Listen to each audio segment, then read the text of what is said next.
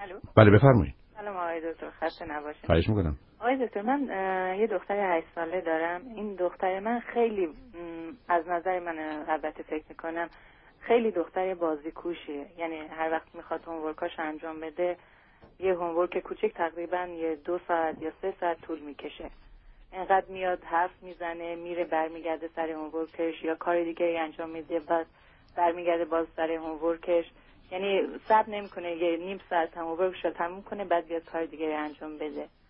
من نمی‌دونم این یه مشکل اساسیه یا مشکلی نیست رفت میشه خود به من بفرمایید که در چه زمینه دیگه باش مسئله دارید. چون ببینید اصلا قصه بازیگوشی نیست. می‌تونه مشکل کمبود توجه و تمرکز باشه. معمولا این بچه ها چیز بیشتر گم می‌کنند وقتی دارن یه کاری می‌کنن به مجرد اینکه یه کار دیگه اتفاق بیفته اون رها می‌کنن مثلا اگر دوست نداشته باشن بله. قالب اوقات تو دنیای ذهنی و تخیلی خودشون می‌تونن باشن. معمولا احساس خوبی بعد از این مدتی درباره خودشون ندارن. حرف معلم معمولا این است که حواسش نیست یا قبل از اینکه من پرسش رو طرح کنم جوابش رو پرتاب کرده.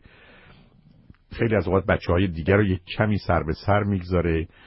قالب اوقات حالت ریاکشنری و واکنشی داره. یعنی وقتی بشه حرفی می‌زنید یه مقدار میپره و پرتاب می‌کنه خودش رو. می‌تونه این مسئله سیستم عصبی باشه و این ماجرایی نیست که نه به تربیت مرتبط باشه نه به خودش. یعنی همونطور که من اگر از شما انتظار داشته باشم 15 ساعت شما کتاب بخونید شما میگید نمی‌تونم بعد از ای بسا نیم ساعت یا یک ساعت اگر مجبور باشم تفنگ بزنم رو سرم بعد از دو ساعت ولی بعدش دیگه نمی‌فهمم. و مجبورم یه حرکتی بکنم و یه جا به جا بشم. این بچه ها اشکالش اون است که اون فاصله ای که باید بین راحت و استراحتشون و کارها باشه خیلی خیلی کمه یا توجه و تمرکزشون خیلی ضعیفه. بنابراین بعد از مثلا یکی دو دقیقه که یه سطر نوشت یا دو تا از فرض کنید جمعاش رو انجام داد برای سومی دیگه حوصله نداره. یعنی فکر کنه مثلا مثل کسی است که پنج ساعته در این کار رو می‌کنه. و بنابراین اگر صدای تلفنی بلند بشه چیزی تو آشپزخونه بیفته کسی در بزنه خب راه میفته یا حتی اگر اونجوری نباشه بهانه می‌گیره که کفشم کو لباسم چی فردا چی می‌خوایم بپوشیم ما جمعه کجا میریم. دنبال بهانه ای میگرده که اون کار رو نکنی. و اگر چنین هست شما مشکل کمبود توجه و تمرکز دارید. و این یه مسئله است که مرتبط به سیستم عصبی هست و باید یه کسی اولا اون رو ارزیابی کنه در موارد خفیفش از طریق بیا فیدبک که نوعی دادن توانایی به فرد هست برای کنترل زمیر و ذهنش کار می‌کنه و در مواقع یه ذره شدیدترش به نظر من دارو می‌خواد و از طریق داروست که فرد می‌تونه اون توجه و تمرکز داشته باشه.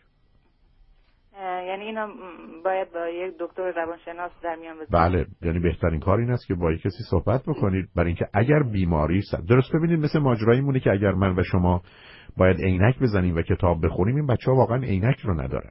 و در نتیجه هر زمان که شما ازشون عینکشون رو می‌گیرید ممکنه سفر رو یه ذره جلو عقب ببرن زیر یه نوری ببرن. ولی خیلی زود خسته میشن برای که واقعا نمی‌تونن بخونن و باید حدس بزنن. ولی به مجردی که شما عینکشون رو به چشمشون زدید خب راحت و آسوده خواهند بود.